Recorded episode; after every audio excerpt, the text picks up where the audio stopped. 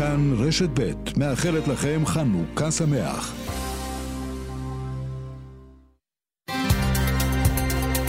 כאן רשת ב' יאיר ויינרב. כאן רשת ב'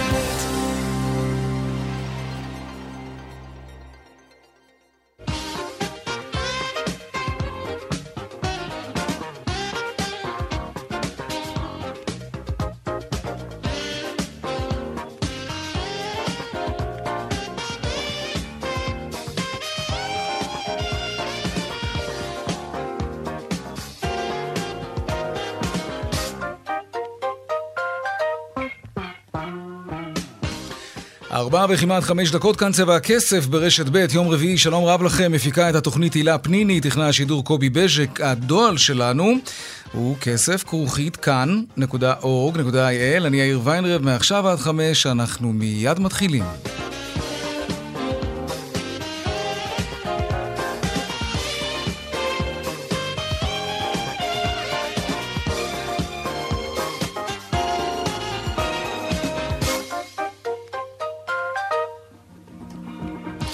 כותרות צבע הכסף ליום רביעי, תשעה יבואנים ואיגוד לשכות המסחר הגישו תביעה, אה, תביעת נזיקין נגד נמל אשדוד על סך יותר משני מיליון שקלים על הנזק שנגרם להם בגלל העומס החריג בנמל שנמשך כבר חודשים ארוכים, ממש.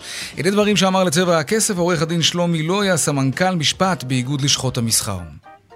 אנחנו תובעים מהנמל לקחת אחריות. אנחנו מצפים שמונופול בבעלות המדינה ידע לתת שירות נורמלי לחברים שלו. לא יכול להיות שיהיו עיכובים בלתי סבירים, שהיבואנים שהם לקוחות שבויים יצטרכו לשלם הוצאות נוספות ובהם דמי אחסנה, היטלים, כולם חוגגים ורק היבואנים נפגעים.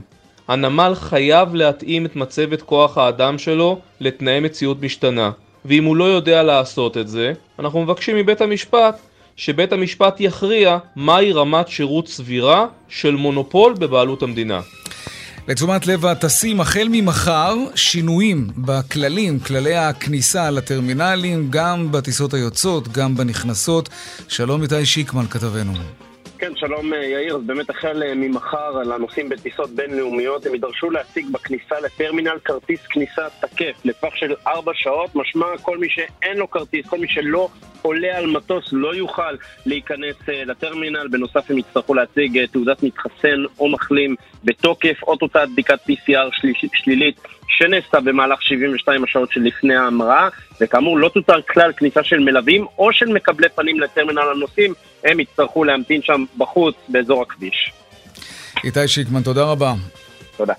אחרי הקנס אה, שהוטל עליה בגובה של עשרה מיליון שקלים, שהוטל על אה, חברת שירביט בגלל פריצה לשרתיה, אתם זוכרים? נדבר כאן עוד מעט על האחריות שמוטלת על עסקים גדולים וקטנים, כשהם אוגרים אצלנו כל כך הרבה פרטים אישיים על הלקוחות שלהם, שאלה אנחנו. האם גם חנות קטנה ומטריפה ברחוב ראשי בראשון לציון, או נס ציונה נגיד, עלולה להיות חשופה לתביעה אם יש לה פרטים אישיים על הלקוחות שלה שם בשכונה והמחשבים שלה נפרצים? צריך לקחת את זה בחשבון גם. מליאת הכנסת אישרה בקריאה טרומית הצעת חוק לחייב התקנה של אה, לוחית זיהוי באופניים חשמליים וגם בקורקינטים. על פי ההצעה יוקם מאגר מידע של לוחיות זיהוי לשימוש רשויות הרישוי וגורמי האכיפה. כתבנו בכנסת זאב קארו מוסר כי את החוק יזם חבר הכנסת יעקב אשר מש"ס. ועוד בצבע הכסף היום נחזור לשאלה שדנו בה כבר כמה וכמה פעמים בשנים האחרונות, אבל שווה לבחון אותה היום שוב לנוכח מה שקורה בשוק הנדל"ן ובשוק ההון. מה כדאי יותר, לרכוש דירה או לשכור דירה? שאלת שני מיליון השקלים. אולי כבר שלושה אפילו. לספר לכם גם על הרעיון לשלב בבנייני המשרדים הענקיים, שכולנו מכירים אותם, גם קומות מגורים. אתם תגורו בקומה ה-18 נגיד, ומעליכם איזו חברת הייטק, ומתחתיכם משרדים של חברת ספנות. לא יודע. סתם דוגמה, מגלגלי הרעיון הזה אומרים שבכלל עובדי החברות צריכים לגור בבניינים האלה, ככה הם לא יצטרכו לנסוע לעבודה, זה יחסוך כסף, יחזור זיהום אוויר, מעניין, נדבר על זה עוד מעט. ועוד משהו על נדל"ן, אה, תחשבו על זה.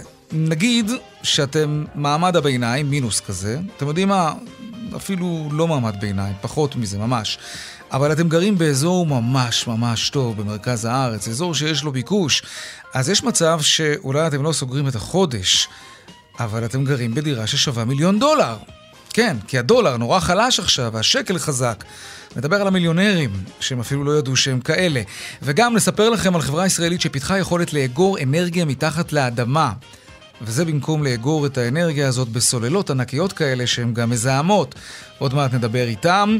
ואתמול לא הספקנו, אז נדבר היום על הניסיון של הפרילנסרים להתאגד. כן. והדיווח משוקי הכספים, כרגיל לקראת סוף השעה. אלה הכותרות כאן צבע הכסף, אנחנו מיד ממשיכים.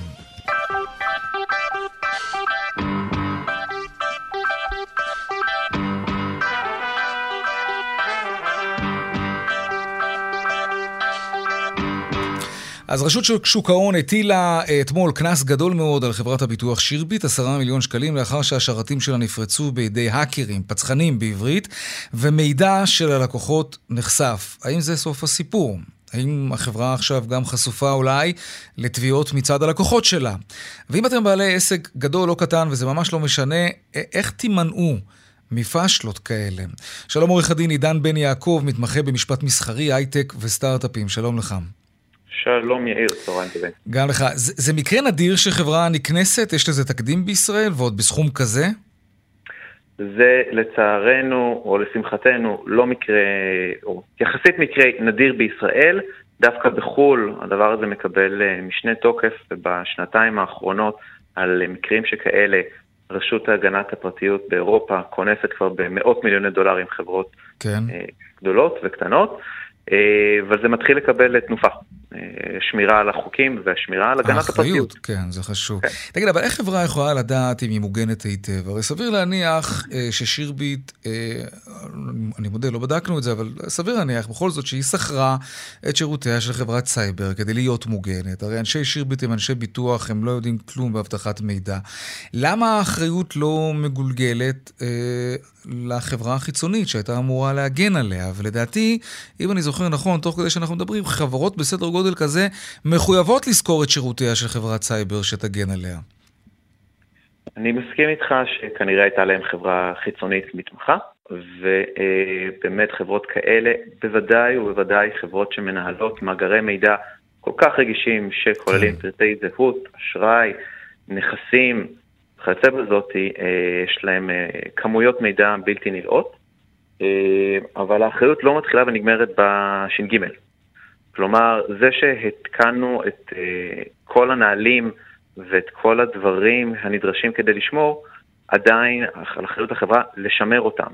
ויתרה, כל המהלך הזה הוא גם כפוף לרשות להגנת הפרטיות ולרשם למאגרי המידע, שהם חייבים לרשום את המאגרים כאשר במהלך התהליך של הרישום גם רושמים את המדווחים, סליחה, על כל מנגנוני ההגנה האלה, שבהינתן והיו עומדים בהם, אני מנחש שהאירוע הזה כנראה היה אה, או נמנע, או לפחות מאוד מצומצם.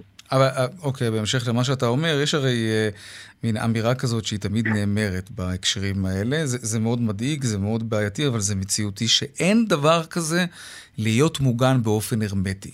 יש בהחלט מצב שאתה עושה הכל, ואפילו מעבר לזה, כן? ועדיין האקרים נחושים יצליחו לחדור. זה, זה משהו שרשויות החוק לוקחות בחשבון לפני שמטילות קנס בסדר גודל כזה? בוודאי. אם אתה עשית את כל הנדרש עליך, הצלחת להוכיח שעמדת בכל הנהלים שדווחו ואושרו, ועשית את כל הניצן כדי למנוע ולצמצם את הפגיעה, בוודאי שיש לך הגנה. אז מה זה אומר? שאם מוטל קנס של עשרה מיליון שקלים לחברת שירביט, זה אומר ש... שהוכח שהיא לא עמדה בכל אמות המידה שהייתה אמורה לעמוד בהן כדי להגן על המידע הרגיש של הלקוחות שלה? צריך לשים לב, במקרה הזה שירביט, הקנס שהוטל עליה הוא דווקא על ידי אה, משה ברקת, שהוא ממונה על שוק ההון. כן. במקביל הם גם חשופים לקנס שעדיין לא הוכרע במקרה שלה, על ידי הרשם למאגרי המידע גם, שני דברים mm. מקבילים. כן, אה, אוקיי. אה, וגם גם תביעות מצד הלקוחות? כלומר, נאמר שאני ככה מסתובב ברחבי האינטרנט ואני פתאום מגלה, ואני לקוח של שירביט, סתם בתיאוריה כמובן, ואני מגלה שהתעודת זהות שלי מסתובבת בדארקנט, או אלוהים יודע איפה, ופרטי האשראי שלי וכולי. זאת סיבה טובה מבחינתי, או עילה, לתבוע את, את חברת הביטוח שלא שמרה על המידע הזה? אין ספק שאם על החברה כבר הוטל עיצום לא קטן בכלל על ידי הממונה שלה, כן. שקבע שהתרשלה, יש לך פה עילה, אה, כמובן בלי לתת ייעוץ משפטי וכל מקרה לגופו, אבל יש לך פה איזשהו standing מסוים לבוא ולהגיד, היי, מה קרה ואיפה, איך המידע שלי נחשף. אה, ולתבוע כתוצאה מזה גם כן, במיוחד אם נגרם לך נזק אה, והמידע שלך עכשיו עלול חס וחלילה ליפול לידיים הלא נכונות ולעשות בו שימוש שהוא כמובן... תגיד, אנחנו מדברים ככה גבוהה גבוהה על באמת חברות הייטק, חברות ביטוח.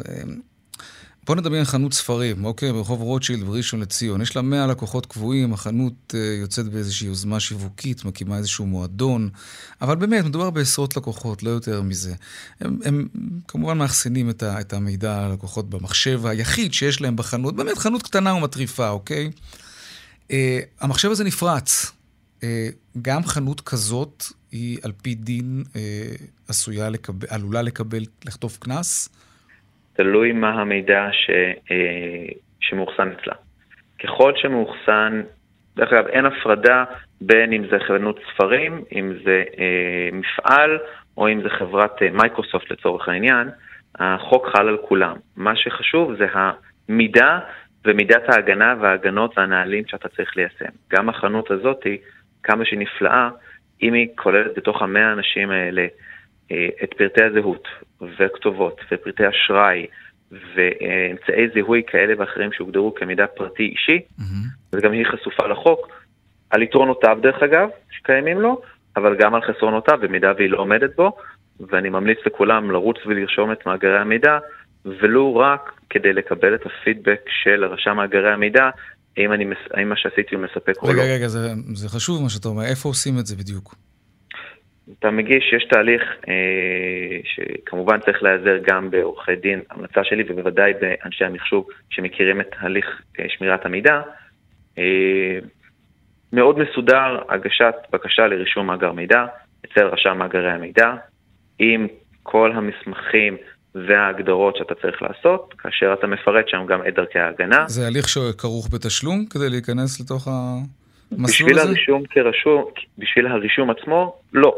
יכול להיות שיגבו ממך כסף. איפה הרישום הזה בדיוק? למי אתה נרשם? נגיד בעלי, עסק, בעלי עסקים קטנים ששומעים אותנו עכשיו, ובאמת רוצים לוודא שהמאגרים על הלקוחות שלהם נשמרים ושמורים היטב, וכמובן לעשות את זה כחוק.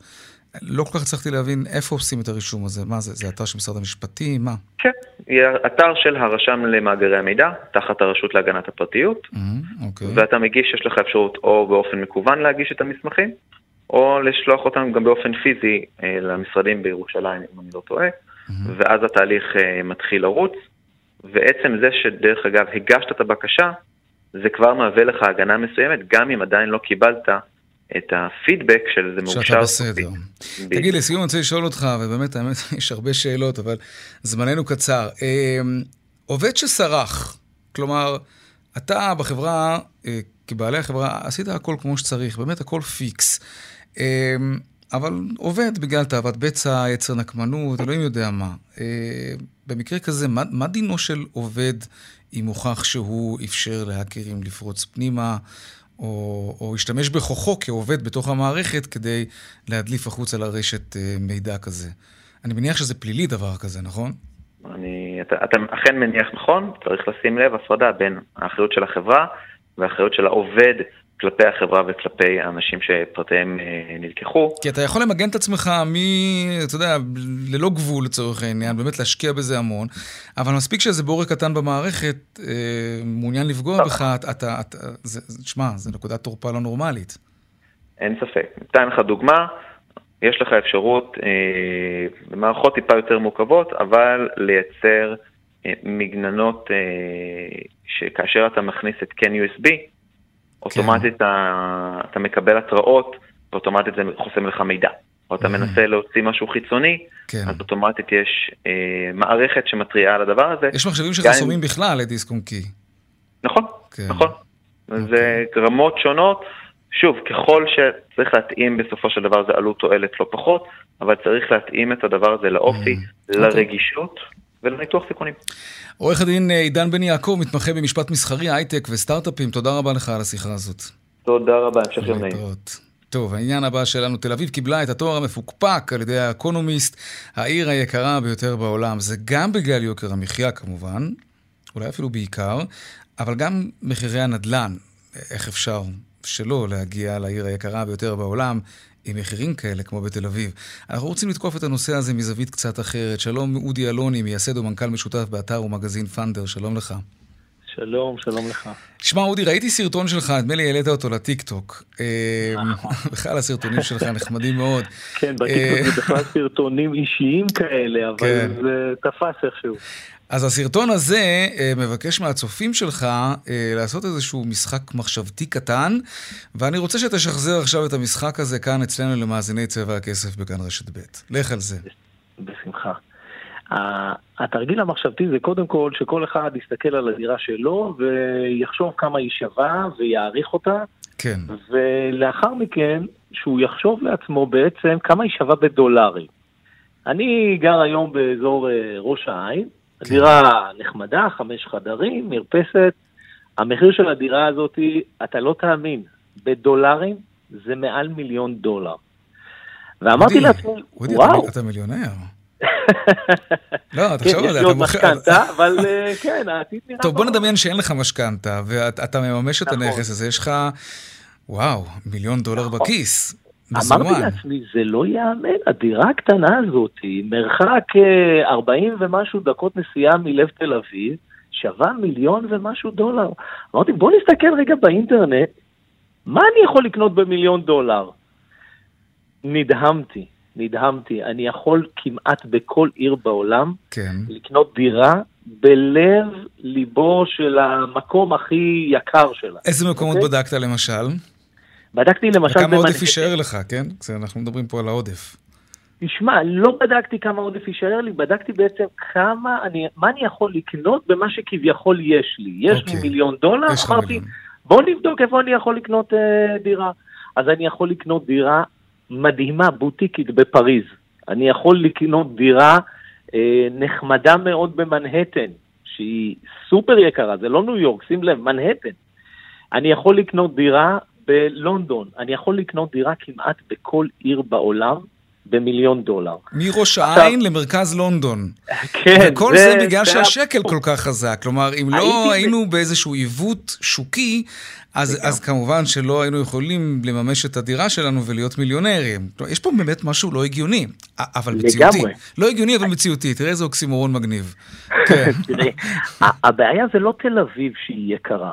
שהאקונומיסט בדקו שתל אביב היא אחת הערים היקרות בעולם. כן. אוקיי, תל אביב, איזשהו, אה, אה, נקרא לזה עיר מאוד יקרה, יוקרתית. דרך אגב, היום אם אתה רוצה דירה בתל אביב, זה לא מיליון דולר, כן? דירה ארבעה כן. חדרים חדשה על הנייר, זה כבר שני מיליון דולר בבן יהודה, אוקיי? מדהים.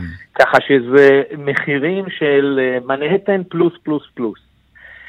אבל מה שהכי יקר בעולם זה הפריפריה שלנו. מגדרה עד חדרה, בלי תל אביב, זה המקום הכי יקר בעולם. ואתה יודע מה? אני עשיתי בדיקה ובדקתי מכל הכיוונים האפשריים למה מחירי דירות בישראל יקרים כל כך. ויש הרבה סיבות, למשל הריבית הנמוכה וכולי, אבל אלה סיבות שיש אותן בהרבה מאוד מקומות אחרים בעולם.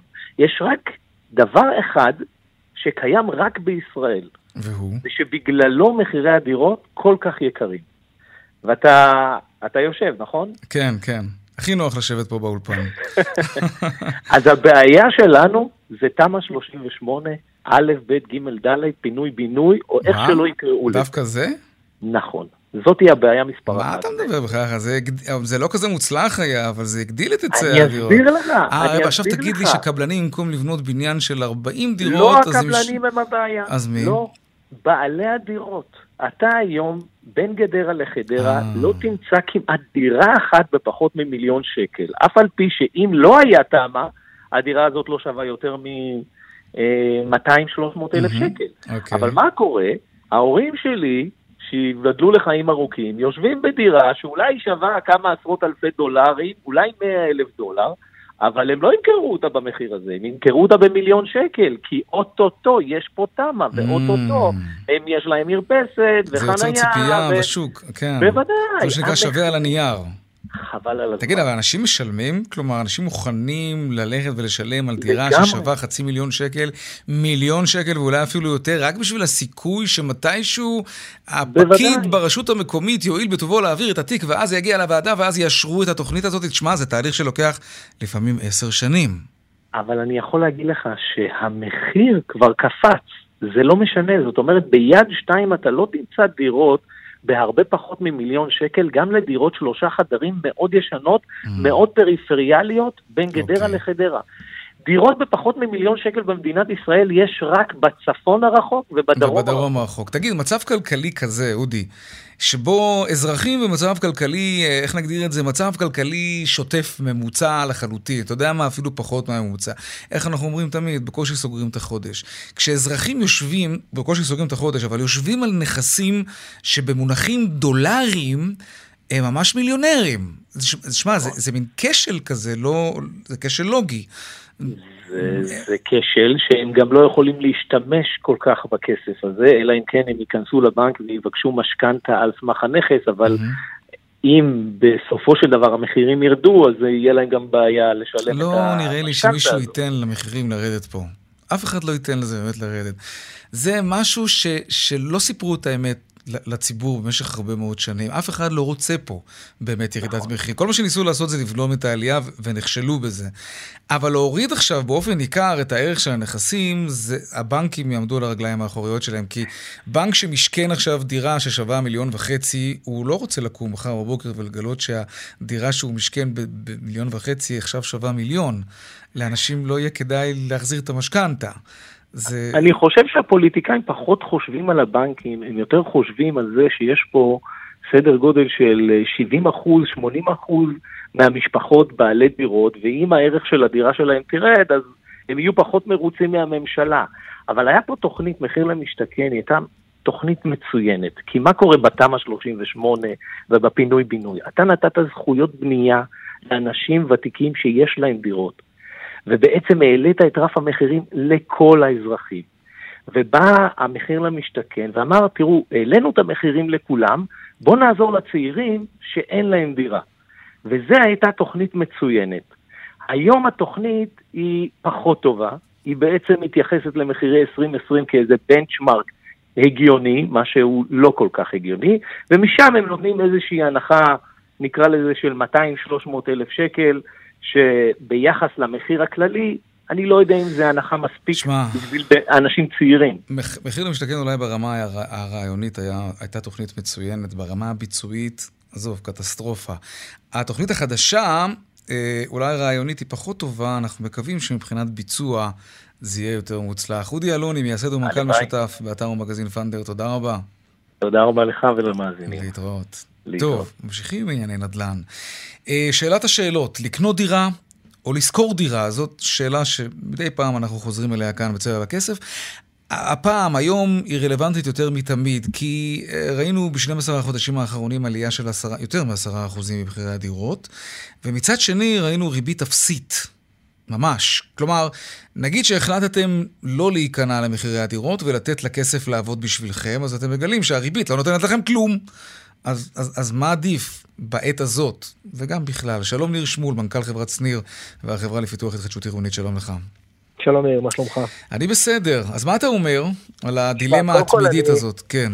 אני חייב להתייחס לרעיון הקודם שלך, כן. אני באמת מסכים איתך באמת שאין באמת אינטרס לא של המדינה ולא של הבנקים באמת להוריד את מחירי הנדל"ן, אבל אני רוצה להעלות פה שאלה, מה קורה אם הריבית בעולם תעלה? כי בדיוק עכשיו התייחסת לזה בנושא הזה, הכסף הוא כמעט כן. בחינם, לא מקבלים כמעט בפק"מים בבנקים או בפרי כלום.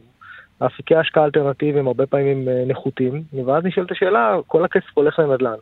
אבל אני שואל שאלה כרגע, כשמסתכלים כרגע מה קורה בארצות הברית, ורואים שהאינפלציה בארצות הברית הגיעה ל-6.5%, האם הצעד הבא יהיה בעצם עלייה של הבנק האמריקאי, את הריבית האמריקאית, וכתוצאה מכך בנקים נוספים יעלו גם את הריבית, נכון. זו שאלה שחייבת להישאל. כי בשאלה כזאת ישראל הופכת להיות אה, לאיזשהו גורם קטן מאוד בשוק העולמי, ואם ההלוואות מתייקרות זה בעצם שינוי משמעותי של כל שוק הנדל"ן. תראה, לגבי השאלה ששאלת לגבי האם לקנות או לשכור, באמת השאלה של מיליון דולר, והיא גם משתנה מאדם לאדם, ומשתנה גם מתקופה לתקופה. לעצמו, בתקופה לתקופה. נכון. ולכן הנקודה המרכזית היא, אני חושב שהשאלה המרכזית היא שאלת ההון העצמי. אני חושב שככל שלאדם יש הון עצמי שהוא גבוה יותר, והוא מתקרב יותר לערך הנכס, אז ישנה הרבה יותר כדאיות כלכלית בלקנות את הדירה. אבל צריך גם לזכור שיש המון המון שיקולים פסיכולוגיים חברתיים, שלא סתם טברסקי וקלמן קיבלו עליהם פרס נובל, בשיקול של בן אדם האם לקנות או לא לקנות. קודם כל לחץ חברתי, ההורים, המשפחה, החברים, נכון. קנית דירה, לא קנית דירה, זה בעצם שיקולים בוא ננסה לנטרל את זה, את העניין כן. הזה. ובוא ניקח, אה, נגיד, בוא, בוא נשחק משחק כזה, דמיוני, אוקיי? דירה של שני מיליון שקלים, שזה די קשה היום, אבל נגיד, דירה שני מיליון שקלים. אה, יש לך הון עצמי של חצי מיליון שקלים. זה, זה קרוב לערך הנכס מבחינתך, או לא קרוב? אתה צריך לקחת משכנתה של מיליון וחצי עכשיו, עם ריבית, מה זה מפתה? כי הריביות נורא נמוכות. כן. אבל ריבית שהיא ריבית של פריים, וזאת אומרת שאם הריבית משתנה, גם אחר כך עלויות המשכנתה עולות וההחזר החודשי עולה. נכון, תמיד צריך לקחת דבר... בחשבון שהריבית משתנה, נכון. כן, אוקיי. וככל שאתה לוקח אותה ברמה נמוכה יותר, סיכוי יותר גבוה שהיא תעלה מאשר שהיא תרד. ולכן הנקודה המרכזית היא באמת השאלה המרכזית, אחוז המשכנתה הממוצע בישראל, בעצם ההיקף המשכנתה שבן אדם ממוצע לוקח בישראל קרוב כבר למיליון שקלים. ואני מדבר על כל אזורי הארץ, לא רק במרכז, mm-hmm. לא רק בדרום, לא רק בצפון. Okay. אוקיי. ולכן משכנתה ממוצעת של מיליון שקלים זה המשכנתה שישראלי ממוצע לוקח כדי לרכוש דירה. ברגע שעולים ועולים למיליון וחצי שקלים, יש עוד כמה שיקולים מעבר להחזר החודשי. צריך לזכור שהוראות בנק ישראל לא מאפשרות לקחת משכנתה מעבר ל-40% מההכנסה הפנויה של המשפחה. נכון. זאת אומרת, אם בני הזוג מרוויחים 20 אלף שקלים, ניתן להגיע עד 40 אחוז מהכנסת, עד 8,000 שקלים לטובת mm-hmm. מגורים. כן, כדי לשמור לייצר יציבות של משק הבית. מאוד. ונושא נוסף זה כמובן אחוז, דיברנו על זה, על ההון העצמי. בדירה ראשונה אתה יכול לקבל 25% אה, של אה, הון עצמי ו-75% של משכנתה. כמשקיע אתה מגיע עד ל-50%, משפר דיור יכול להגיע עד 60%. ולכן כשהצגת את השאלה הזאת, זו שאלה שהיא טובה. ברוב המקרים מה שהצגת זה בעצם המצב האמיתי שיש לאנשים, לוקחים משכנתאות, כמו שאמרנו, מיליון שקלים ממוצע, אבל ברף נניח היותר גבוה מיליון וחצי שקלים. ההחזר החודשי שלהם עומד בערך כ-5,000 שקלים, וההלוואה היא סדר גודל של בין 25 ל-30 שנה.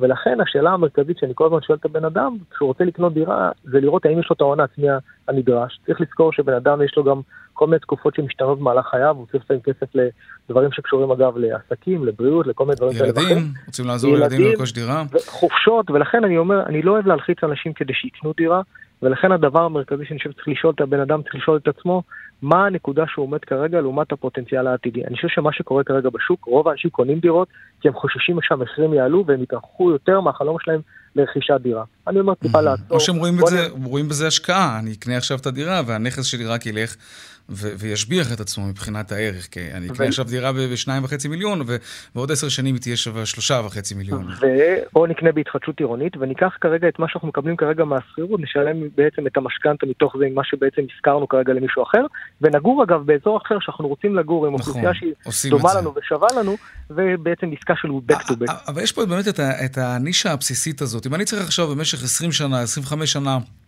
לשלם משכנתה כל חודש 5,000 שקלים, או שאני את ה-5,000 שקלים האלה אה, מוציא על לשכור דירה שתתאים לצרכים האלה.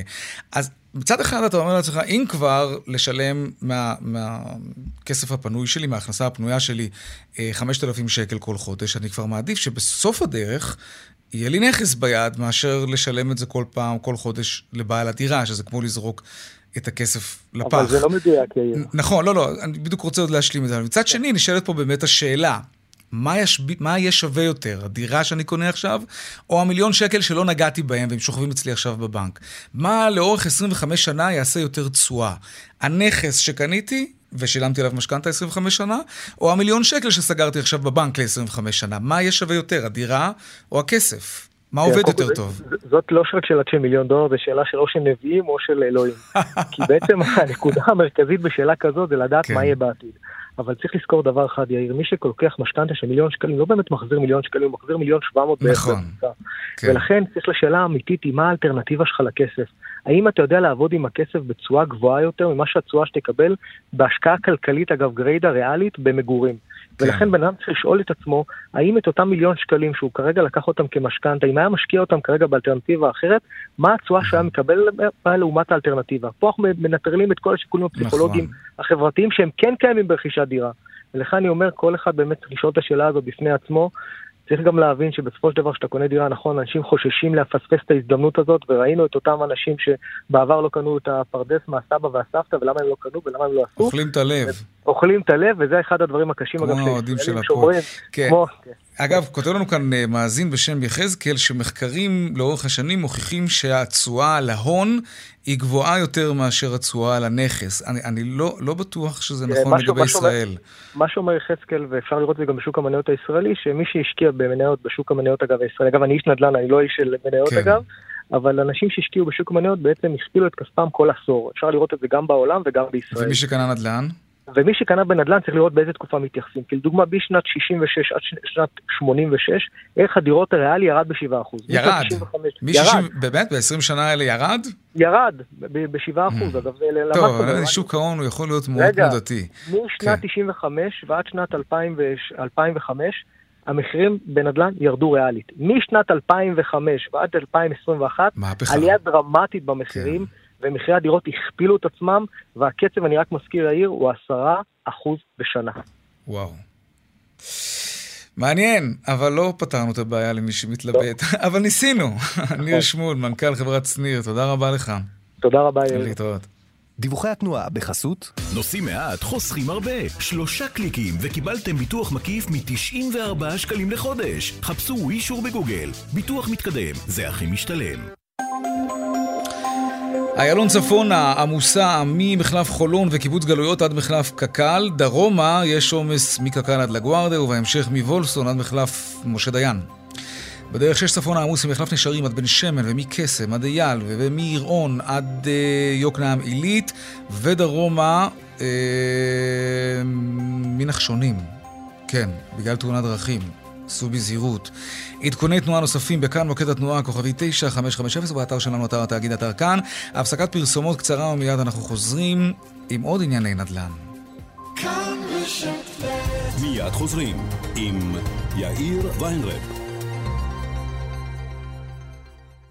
הגירודים והקשקשים חזרו? אל תשברו את הראש. חדש מפלקסיטול של אלטמן, שמפו וסרום לטיפול בקרקפת יבשה, מגורה ובקשקשת. פלקסיטול, רואים שזה עובד. סווי סיסטם, נראה אותך יוצא מהמיטה. סווי סיסטם, מיטה חכמה. אתם יודעים מה באמת הזוי? שכסף סתם שוכב בבנק, בזמן שבנק ירושלים מציע פקדון ארץ בריבית הכי גבוהה בארץ. פיקדון טוב ירושלים? מבנק ירושלים. התקשרו עכשיו, כוכבית 8997, או הפקידו דרך אתר הבנק. ללקוחות כל הבנקים עד סוף החודש. הבנק רשאי להפסיק או לשנות את המבצע בכל עת. להפקדות חדשות כפוף לתנאי הבנק. למה לי פרטיפולי נוסעים ברכב חדש בלי לאכול אותה במכירה שלו? בדיוק. אפשר? פיקנטו? כן. מזדה 2 ויונדאי אקסנט? כולם דגמי 2022. ברור. רוצים רכב חדש? רק פרטיפולי. כוכבית 2240. כדאי להקדים ולהזמין את דגמי 2022. שלמה, תמיד כן. כפוף לתקנון. השקעות עושים בבנק שמוביל בהשקעות. הבנק הבינלאומי. ועכשיו חדש ובלעדי. ייעוץ השקעות מתיק של 50 אלף שקלים. לפרטים כוכבית 8848. בינלאומי משקיעים מוביל בהשקעות על פי נתוני הבורסה לניירות ערך 2009 עד 2021, כפוף לחתימה על הסכם ייעוץ ולתנאי הבנק. 2022 הולכת להעיר לכם, ובגדול. מבצעי סוף שנה בלד מרקט, רשת חנויות תאורה, על מגוון עצום של עיצובים וסגנונות תאורה. חפשו בסניפים או היכנסו לאתר לרכישה במשלוח מהיר עד הבית. לד, לד, לד מרקט. כפוף לתקנון. ליסינג פרטיפולי של שלמה, מגוון דגמי 2022. כדאי להקדים ולהזמין. כוכבית 2240. שלמה, תמיד כן. סווי סיסטם, נראה אותך יוצא מהמיטה. סווי סיסטם, מיטה חכמה. אלדן מזכירה לכם לשמור מרחק. מהמדד! אלדן נותנת לכם ודאות בתקופה של אי-ודאות, ומציעה לכם ליסינג פרטי בלי הצמדה למדד. אז בואו ותוכלו ליהנות ממגוון ענק של כלי רכב, ומראש שקט כל הדרך. אנחנו מחכים לכם. כוכבית 3003 אלדן כפוף לתקנון. מורות ומורים, חברי ארגון המורים. לכבוד החג, ארגון המורים מפנק ב-40% הנחה למימוש בכרטיס תמורה פלוס ברשתות נבחרות. ההטבה לבעלי כרטיסי האשראי תמורה המונפקים על ידי מקס. עוד אין לכם תמורה? היכנסו לאתר ארגון המורים או התקשרו כוכבית 2074. המבצע עד 9 בדצמבר 2021, כפוף לתקנון כרטיס תמורה פלוס, לתנאי המבצע וכרטיס האשראי תמורה ולאישור מקס. אי עמידה בפירעון ההלוואה עלולה לגרור חיוב בריבית פיגורים בהליכי הוצאה לפועל. שלום, כאן שרון וקסלר והרי התחזית. ימי היובש עברו ומתקרבת אלינו עונה סוערת במיוחד. חייבים להיערך בהתאם לכך. כאילו, פשוט תעשו עוקב ביישומון כאן. עונת החורף של כאן הסכתים מגיעה, וכל ההסכתים האהובים חוזרים בפרקים חדשים. שיר אחד, חיות כיס, הקצבייה, היסטוריה לילדים ועוד. כאן הסכתים, עולם ההסכתים המוביל בישראל. עכשיו ביישומון כאן ובכל יישומוני ההסכתים. כאן רשת ב' ארבעה ועוד שלושים ותשע דקות, רעיון לשלב בבניינים שיש להם משרדים גם, אה, גם דירות מגורים. אנחנו לא מדברים על אה, משרדים כמו קליניקה של רופא או וכולי, אנחנו מדברים על בניינים שיש בהם חברות הייטק וכאלה, ובחלק מהקומות דירות מגורים, חלק אחר של הבניין. שלום ג'קי מוקמל, יושב ראש CBRE ישראל, שלום לך. שלום לך ולמאזינים. תודה. תסביר את הרעיון הזה. הרעיון נורא פשוט, אנחנו רואים את התנופה החזקה של אה, חברות ההייטק אה, שצומחות בארץ, בעיקר מתבססות באזור המרכז.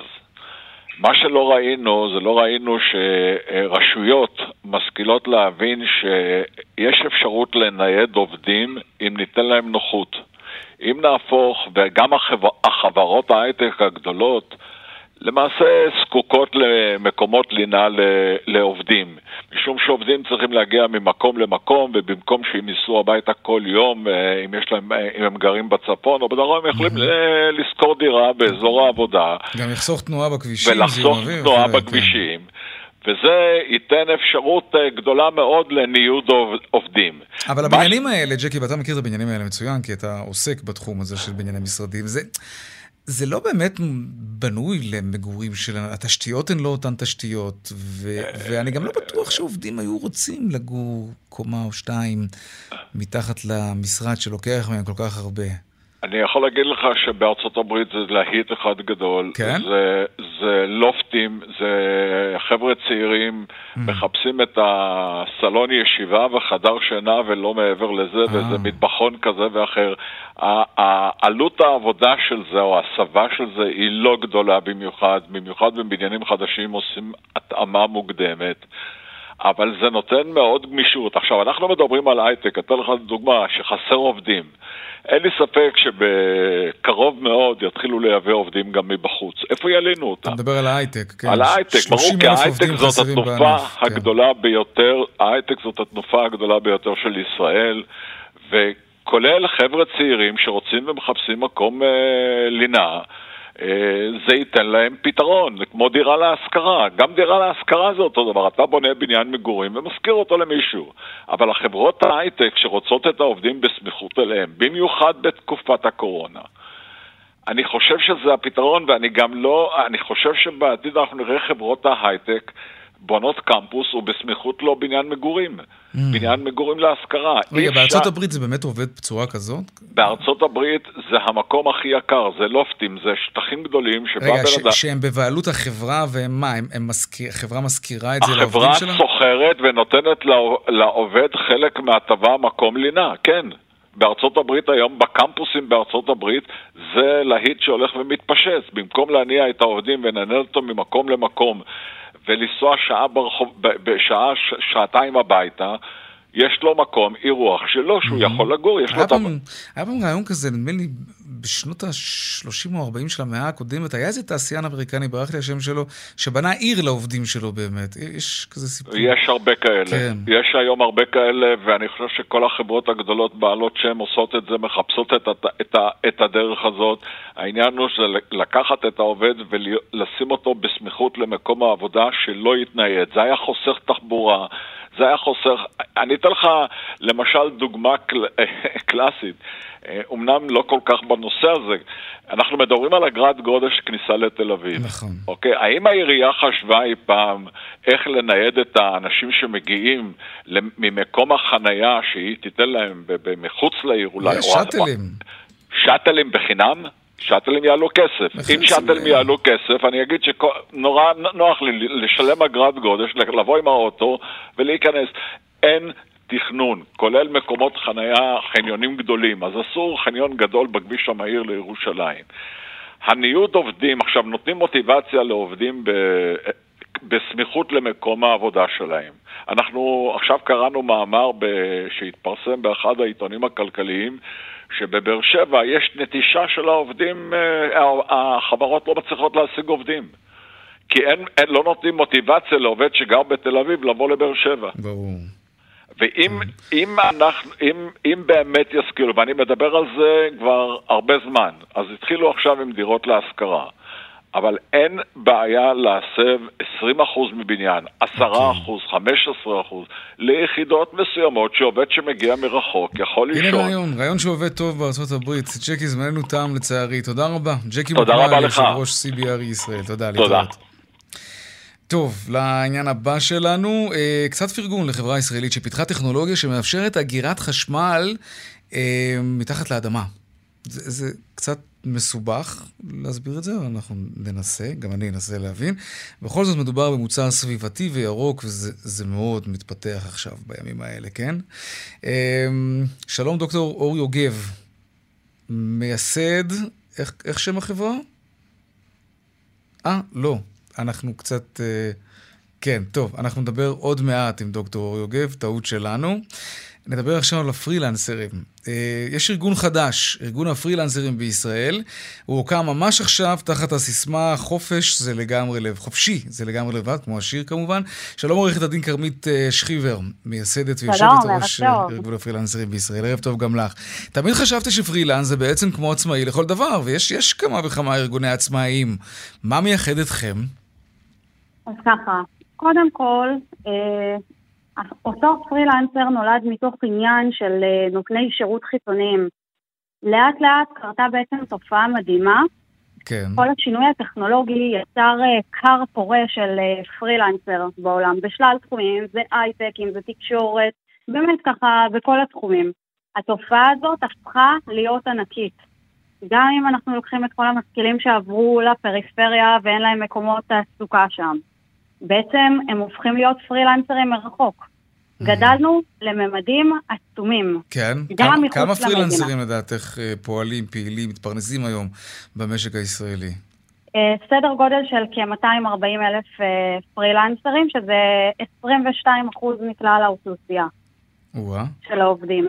אוקיי, מה, מה, מה, מה גיליתם בתקופת הקורונה מבחינת, הרי אנחנו יודעים למשל שהייתה בעיה עם דמי אבטלה לבעלי עסקים, לעצמאים אה, קטנים. מה היה מעמדו של הפרילנס? ב... מה שגילינו בעצם הוא מה שהוא לאורך כל התקופה ולא רק בקורונה. גילינו קשי, כשלים אדירים. לפרילנסר אין אבא ואימא, בניגוד לארגונים ואיגודים אחרים שקיימים. הם לבד, הם בודד, אה, ויש לזה משמעות עצומה. הם מוצלים בשעות עבודה, מנוצלים בזה שהם מקבלים אה, שכר של שוטף פלוס 120. אה, שוטף פלוס 120? נכון. אם אתה עובד עם רשויות מקומיות, יש לך שוטף פלוס. כן, אבל לא 120. 120? אז זה שוטף פלוס 90, שוטף פלוס 120. אני יכולה לומר באופן אישי שגם אני הצגתי בקורונה את אחת מהרשויות המקומיות וקיבלתי שוטף פלוס 90. טוב, זה די מדהים. אז מה הארגון שלכם אמור לעשות? ונאמר, יש עכשיו פרילנס שמאזין לנו לתוכנית עכשיו, והוא אומר, אוקיי, אולי, אולי, אולי באמת שווה שיהיה ארגון גג כזה. איך מצטרפים אליכם, ומה אתם בעצם מתכוונים לעשות? תראה, קודם כל, זה נהיר וברור שלפרילנסר באמת אין שום זכויות. אין מי ששומר עליו, אין מי שמגן עליו, אין לו שום זכויות. מחר אתה יכול לבוא ולסיים את ההעסקה שלו מבלי לשלם לו פיצויי פיטורים ומבלי לתת לו התראה אפילו. אנחנו הולכים לצאת למלחמה ולמסד את הזכויות של הפרילנסרים. אנחנו באמת נהיה הפה של כל מי שנאלץ לשתוק עד כה. אה, ושוב, הארגון שלנו... אבל הפה בפני מי? כלומר, מול מי תפעלו? מה... מול הרגולציה. איזה מנוף יש לכם, לדעתך, מול, ה... מול הרשויות? אה, אתם, אין ועדי עובדים חזקים, אין הסתדרות מעליכם. אנחנו אה, נשב בוועדות, אנחנו נגיע לוועדות, אנחנו ניפגש עם מקבלי ההחלטות ואנחנו נשפיע, אנחנו נעשה כל מה שניתן. Mm, אבל, אבל העובדה שאתם באמת אומנם מסה קריטית של אה, כמעט רבע מיליון עובדים במשק, נכון. אבל כל אחד מכם עובד בביתו אה, די בדד. נכון. זה קצת לא, לא נשמע כל כך מאיים, סליחה שאני משתמש במילה כזאת, אבל אם, אם רוצים להשמיע קול, ואולי להתאגד לצורך הפגנה אפילו, זה, זה קצת קשה כשאין קורת גג. אז לכן ראינו את הצורך הזה, ואנחנו קורת הגג של הפרילנסרים בישראל, ואני מזמינה כבר את כל הפרילנסרים להצטרף אה, קודם כל לעמוד הפייסבוק ולצרף את הפרטים האישיים שלכם, ואנחנו נאגד את כולם ובאמת נגן ונשמור על הזכויות שלה, של אוקיי. כולם. טוב, אז בעמוד הפייסבוק שלכם, איך זה נקרא? ארגון הפרילנסרים בישראל. אוקיי. עורכת הדין כרמית אה, שחיבר, מייסדת הארגון הזה, תודה רבה. תודה רבה לך. להתראות. להתראות. דיווחי תנועה עכשיו, בדרך 443 מזרח העמוס מצומת מודיעין מערב עד צומת שילת, בדרך החוף צפון העמוס מיקום עד נתניהו, וההמשך ממחלף חבצלת עד מחלף אולגה דרום. עדכוני תנועה נוספים בכאן מוקד התנועה, כוכבי 9550 ובאתר שלנו, אתר התאגיד אתר כאן. ועכשיו אנחנו נדבר עם דוקטור אור יוגב. אה, רגע, יש חסות אחרי זה. דיווחי התנועה בחסות שלא יבלבלו אתכם עם הנחות והטבות. בווישור פשוט משלמים פחות. ביטוח חובה מ-54 שקלים לחודש. חפשו ווישור בגוגל. ביטוח מתקדם. זה הכי משתלם. שלום דוקטור אור יוגב, מייסד אוגווינד. שלום. שלום וצהריים טובים. כן, פנינו אליך קודם, היה איזה בלבול, אני, אני שמח שאתה איתנו. אה, אנחנו רוצים לפרגן לך קצת. בוא תסביר לנו, מה זה הדבר הזה שפיתחתם, שמאפשר אגירה של אנרגיה מתחת לאדמה, וזה, אם אני מבין נכון, חוסך את הייצור והשימוש בסוללות הענקיות שאוגרות אנרגיה והן מזהמות בסופו של דבר. נכון לחלוטין. ככה, אנחנו, אני הקמתי את החברה לפני כעשר שנים בערך. אה, מקצוע שלי מהנדס מכונות, דוקטורט עשיתי בקליפורניה, שני תארים בטכניון. אה, והקמנו, למעשה, הקמתי חברה שנשענת על אה, אגירת אנרגיה באמצעות אוויר דחוס, שנאגר במכלים תת-קרקעיים, שלמעשה זה פרי פיתוחה של החברה, אחד מה-core IP של החברה, שמאפשר אגירה מסיבית של אוויר בלחץ מאוד גבוה ובנפחים אדירים. אבל הטוויסט בעלילה שעשינו באותה טכנולוגיה זה שהאגירה מתבצעת באותם מכלים מודולריים. כלומר, היכולת שלנו לבנות תחנות אגירה שנעות בין עשרה מגוואט שעה למאות מגוואט שעה היא פשוט על פי מספר המכלים.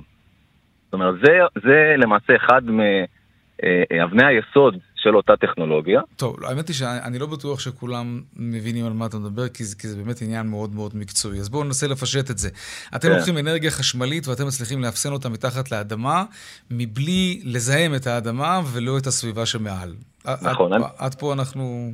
יישרנו חד קו. משמעית, חד אוקיי. משמעית. האנרגיה הזאת שאתם מאפשרים, את, את מי יכולה לשמש? את, את חברת החשמל אם היא רוצה אה, להשתמש באנרגיה הזאת כדי להזרים חשמל לאזור תעשייה, לערים, מה, איך בדיוק משתמשים? אז אני, אז אני, אז אני ברשותך אתן קצת איזה כמה, כן. כמה מילות רקע על אגירת אנרגיה באופן כללי. העולם שלנו נע מתחנות אה, כוח פחמיות או מבוססות על גז טבעי, אה, ריכוזיות, לתחנות שמבוססות על אנרגיה חלופית, קרי רוח ושמש, מבוזרות כן. וקטנות יותר. על מנת באמת לעשות מעבר חד למשק אנרגיה הרבה יותר נקי. זה בוא נגיד, זה, זה, זה, זה משהו כלל עולמי.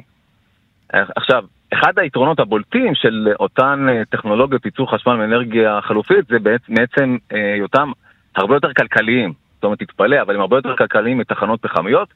בנוסף לעובדה שהן כמובן הרבה יותר אה, אה, אה, אה, נקיות ופחות מזהמות. מה הבעיה? הרוח נושבת בזמנים לא קבועים. השמש זורחת מ-7 בבוקר עד 5 אחר הצהריים. מה לעשות שצריכת החשמל לא תמיד תואמת את מתי שהשמש זורחת או מתי שהרוח נושבת. לשם כך צריך אגירת אנרגיה, אוקיי? אין מה לעשות. והעולם הולך לשם. זאת אומרת, היום אגירת אנרגיה זה למעשה הבאזוורד הכי חם בשוק האנרגיה. כי, כי מבינים שללא אגירת אנרגיה, פשוט לא נוכל באמת לעשות מעבר חד למשק חשמל שמבוסס על אנרגיה חלופית. אוקיי? אז זה בפן, למה צריך בכלל אגירת אנרגיה ולמה זה היום נהיה למעשה צורך בסיסי. עכשיו, מי נהנה מאותם שירותי אגירת אנרגיה? כמובן, חברת החשמל, מנהל המערכת, כל מי שלמעשה מנהל את החשמל ב- ב- ב- בכל מדינה. Mm-hmm. אוקיי? אז זה, פ- זה פעם אחת. איזה, איזה פתרונות קיימים היום? אז יש כמובן את הפתרון הוותיק ביותר, שזה אגירה שאובה, מה שיש לנו היום תחנה במעלה גלבוע, לוקחים פשוט, בונים שני מאגרי מים אדירים, מיליוני קוב מים, שאותם שואבים בשעות השפל, שואבים אותם ממאגר אה, מים נמוך למאגר מים גבוה, במקרה של, אה, של הגלבוע זה 500 מטר מעל פני הקרקע, ואז נותנים לאותם מים למעשה אה, אה, לזרום בצנרת על גבי טורבינה כן. ולייצר חשמל מתי שרוצים, אוקיי? זו טכנולוגיה מאוד ותיקה. כן, אנחנו נצטרך, נצטרך להסתפק בזה, אבל כן, אין ספק, זה, זה נשמע ירוק, זה נשמע טוב, אנחנו בעד. דוקטור אורי יוגב, המון המון תודה לך. תודה לך. להתראות. תודה לכם. ביי ביי. העדכון משוקי הכספים.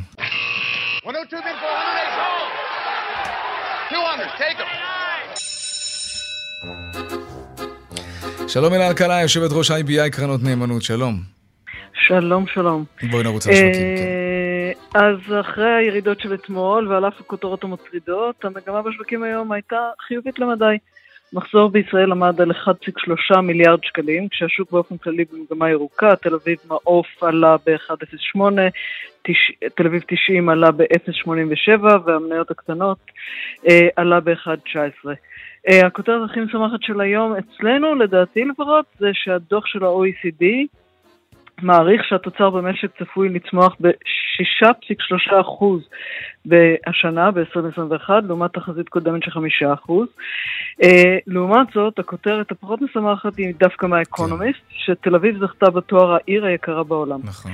Uh, בארצות הברית, על אף uh, שהקורונה עשויה לשבש את האווירה המשפחתית של חג המולד והכותרות של הפד, מטרידות למדי. השווקים, אה, החוזים אותתו על, אותתו על אה, מגמה מעורבת, אבל אה, נראה שהמדדים המובילים עוברים לאט לאט לירידות. גם הנסדק וגם ה-S&P כרגע בירידות קלות, האזהרות של פאול, יו"ר הפד, לגבי סיכוני האינפלציה והאטת רכישות האג"ח, נתנו את הטון. באירופה היורוסטוקס עלה ב-1.36, הדקס בגרמניה עלה ב-1.90, Uh, הדולר נסחר ב-3.1537 והיורו שקל נסחר ברמה של 3 שקלים 57 אגורות. אלה אלקלעי, יושבת ראש IBI קרנות נאמנות, תודה רבה. יום מצוין, ביי.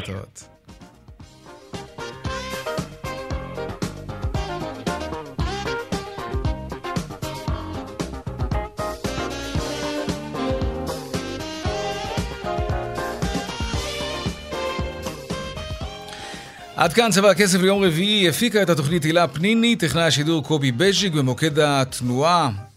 אהוד כהן היה היום, כן. הדואל של צבע הכסף הוא כסף, כרוכית, כאן, נקודה אור, נקודה אייל, מיד אחרינו שלי וגואטה, אני יאיר ויינרי, משתמע כאן שוב ביום ראשון, בארבעה אחר הצהריים. ערב טוב ושקט שיהיה לנו סוף שבוע מעולה, חמים ונעים, שלום שלום.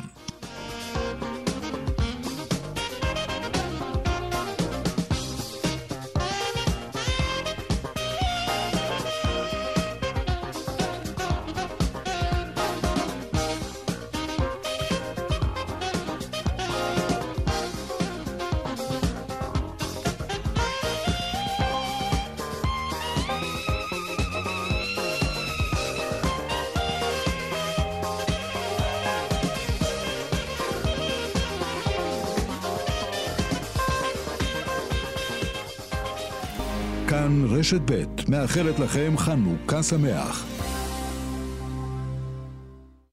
הלו, הגעתי ליהודה מהירקות, זה חנוך דאום, יש בשורות טובות. מי זה? יש עכשיו בשירביט מחיר פצצה במקיף על הרכב שלך. מה, אתה עוקב אחריי? תגיד, ארטישוק תל אביבי, יש לך? עכשיו בשירביט, מחירי סוף שנה מטורפים בביטוח המקיף. לדוגמה, קיה פיקנטו, רק 1,619 שקלים. יונדאי i10, רק 1,286 שקלים. כוכבית 2003, שירביט. מבית הראל ביטוח ופיננסים. למצטרפים חדשים כפוף לתנאי הפוליסה. אמא!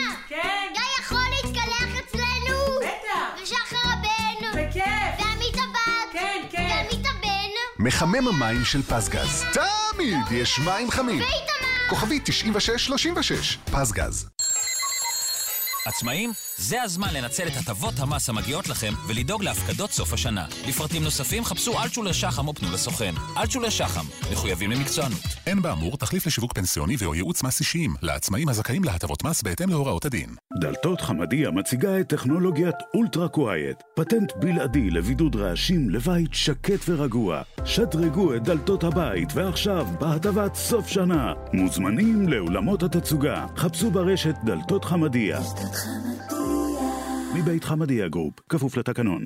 לב אש, רומן סוחף ומרתק על אישה שחייה נראים כמו רכבת הרים מיטלטלת, כשפעם אחר פעם היא מושלכת מן הפסגה לתהום.